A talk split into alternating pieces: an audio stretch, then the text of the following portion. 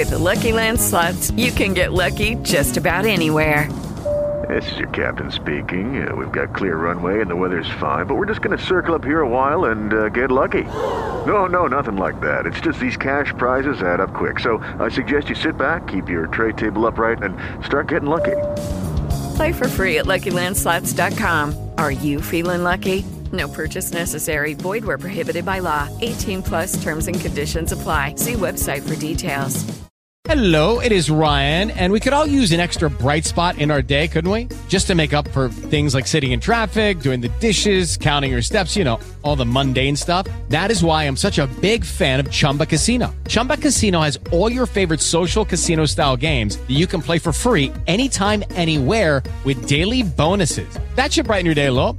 Actually, a lot. So sign up now at chumbacasino.com. That's chumbacasino.com. No purchase necessary. VGW Group. Void were prohibited by law. See terms and conditions. 18 plus. I fatti di oggi, il fatto di domani.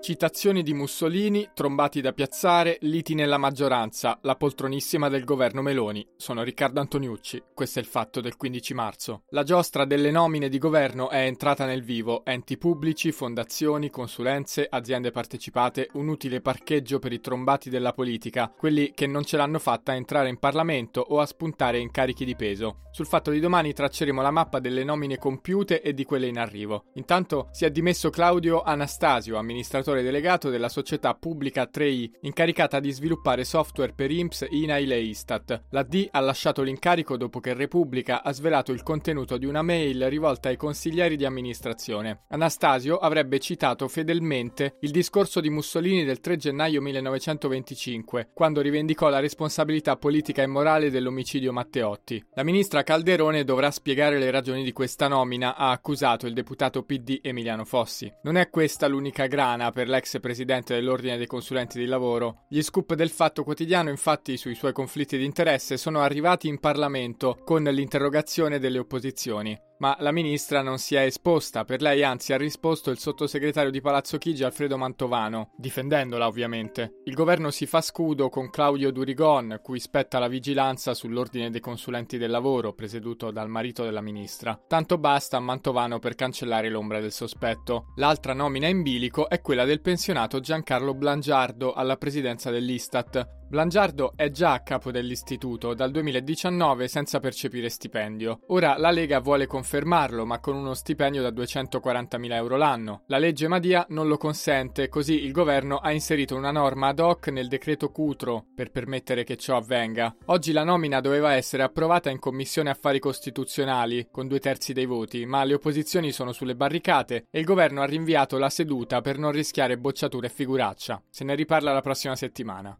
Migranti, quattro morti nel mare turco. Il governo insiste sul complotto, tutta colpa di Putin e della Wagner. Il dossier migranti diventa sempre più un fardello per Giorgia Meloni. Ieri la Premier aveva fatto il punto con i capi dell'intelligence e i ministri competenti. Risultato per il governo, l'ondata migratoria dal Nord Africa, era tutta colpa di Putin e dei mercenari del gruppo Wagner. Una tesi ribadita oggi da due uomini di fiducia della Premier, il capogruppo dei Fratelli d'Italia Tommaso Foti e il ministro per il Made in Italia Adolfo Urso. Secondo il tandem meloniano, il ruolo della milizia Wagner è suffragato dai rapporti dei servizi segreti. Sul fatto di domani leggerete un fact-checking a questo proposito, dove verificheremo la teoria del complotto sposata dal governo. Oggi Enrico Borghi, Lega, ha annunciato che il caso Wagner approderà addirittura al Copasir, ma il commissario dell'UE all'immigrazione Margaritis Schinas ha smontato le accuse il tema della Wagner è accessorio, ha detto. La causa della migrazione è che le persone fuggono da guerre e persecuzioni o scappano per una vita migliore. Domani la Premier affronterà il patibolo del question time con le domande dei deputati in aula alla Camera. Molte di queste domande saranno sicuramente sul caso migrazioni, mentre Ellie Schlein, segretaria del PD, ha scelto di incalzare Meloni sul salario minimo. Il naufragio di Cutro non è dimenticato. I legali di un gruppo di familiari delle vittime hanno presentato una memoria difensiva alla Procura di Crotone che indaga indaga sulla tragedia costata la vita ormai a 81 persone, il bilancio è stato aggiornato oggi. I guai per Meloni non arrivano dai tribunali ma da Salvini invece. Il capitano infatti è pronto alla battaglia parlamentare sui decreti sicurezza. Una buona parte di quei contenuti è già stata ripresa nel decreto Cutro, ma lui vorrebbe aggiungere anche tutto il resto. Oggi quattro migranti sono deceduti al largo della costa turca nei pressi di Kusadasi. Il gommone è naufragato prima di raggiungere l'isola greca di Samos, respinto dalla guardia costiera greca. Le autorità di Ankara hanno salvato 38 persone. Bruxelles più vicina alla riforma del patto di stabilità, primo passo sulle case green che all'Italia non va giù. Si sgonfiano le paure per le conseguenze del crack della banca SVB dopo la reazione decisa di Washington di ieri. Le borse americane avevano già chiuso in pareggio ieri sera e oggi hanno guadagnato, seguite a ruota da quelle europee. Anche le banche regionali USA sotto pressione hanno recuperato le perdite oggi. Lo shock però potrebbe aver assestato un colpo fatale alla politica di rialzo dei tassi di interesse per contrastare l'inflazione. Secondo gli analisti, Infatti la Fed e la BCE potrebbero decidere di mantenere il costo del denaro stabile a questo punto o addirittura di abbassarlo. A Bruxelles invece oggi si teneva un'importante riunione sulla revisione delle regole del patto di stabilità tra i ministri delle finanze UE, il cosiddetto ECOFIN. C'è un accordo di massima verso un ammorbidimento delle regole attuali, con l'impegno a chiudere i negoziati, che sono iniziati nel 2020, entro quest'anno. Per i paesi più indebitati i piani di rientro avranno un orizzonte temporale più ampio, tra 4 e 7 anni, e includeranno nel calcolo riforme e investimenti. La Germania e gli altri falchi hanno strappato un ulteriore round di consultazioni votazioni oggi, ma per il commissario all'economia Paolo Gentiloni all'Ecofin si è fatto un passo fondamentale. Lo stesso ha detto il ministro dell'economia Giorgetti. Sul fatto di domani però vedremo che la bozza contiene anche dei rischi per l'Italia. Nel frattempo il Parlamento europeo ha dato il primo via libera alla direttiva sulle case green, per cui le abitazioni residenziali di tutta Europa, con molte eccezioni e deroghe, dovranno essere portate alla classe energetica E entro il 2030, D entro il 2033, arrivando poi a zero emissioni nel 2050. Adesso comincerà l'iter del cosiddetto trilogo, il negoziato finale tra Consiglio e Commissione, che poi tornerà al Parlamento europeo. E infine sarà compito degli Stati applicare la direttiva. L'Italia non sembra che sarà in prima linea con questo governo, vista la reazione contrariata prima del ministro dell'Ambiente, Pichetto Fratin, che ha giudicato il testo insoddisfacente, e poi di Matteo Salvini, che dopo le barricate contro lo stop alle auto inquinanti di ieri ha parlato di un attacco alle case degli italiani.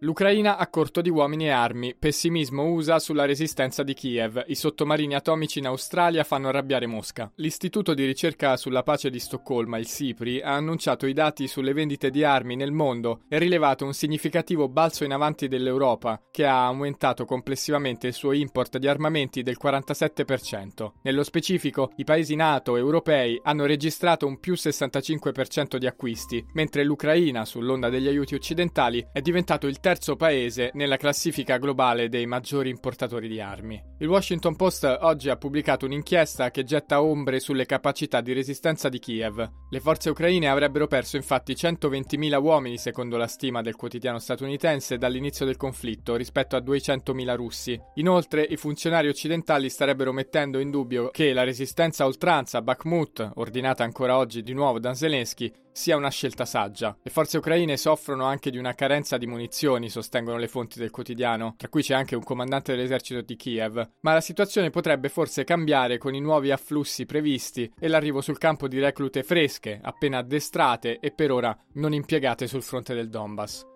Proprio dal fronte del campo di battaglia, i miliziani del gruppo Wagner oggi hanno postato una foto che li mostra dentro l'impianto industriale di Azom a Bakhmut, segnalando quindi un'avanzata russa. Negli USA si comincia a prendere atto di una differenza di vedute tra l'amministrazione Biden e quella di Zelensky sulla strategia bellica da adottare per i prossimi mesi. Approfondiremo questa questione sul fatto di domani, dove analizzeremo anche l'accordo appena siglato nell'ambito del patto di sicurezza trilaterale AUKUS, che porterà l'Australia a comprare tre sottomarini nucleari nucleari dagli Stati Uniti, con l'opzione per arrivare a 5, eventualità che ha fatto infuriare il Cremlino. Queste sono alcune delle notizie che troverete sul Fatto del 15 marzo. La newsletter Il Fatto di domani esce ogni sera dopo le 19, anche in audio. Tutte le nostre newsletter sono sul fattoquotidiano.it nella sezione extra.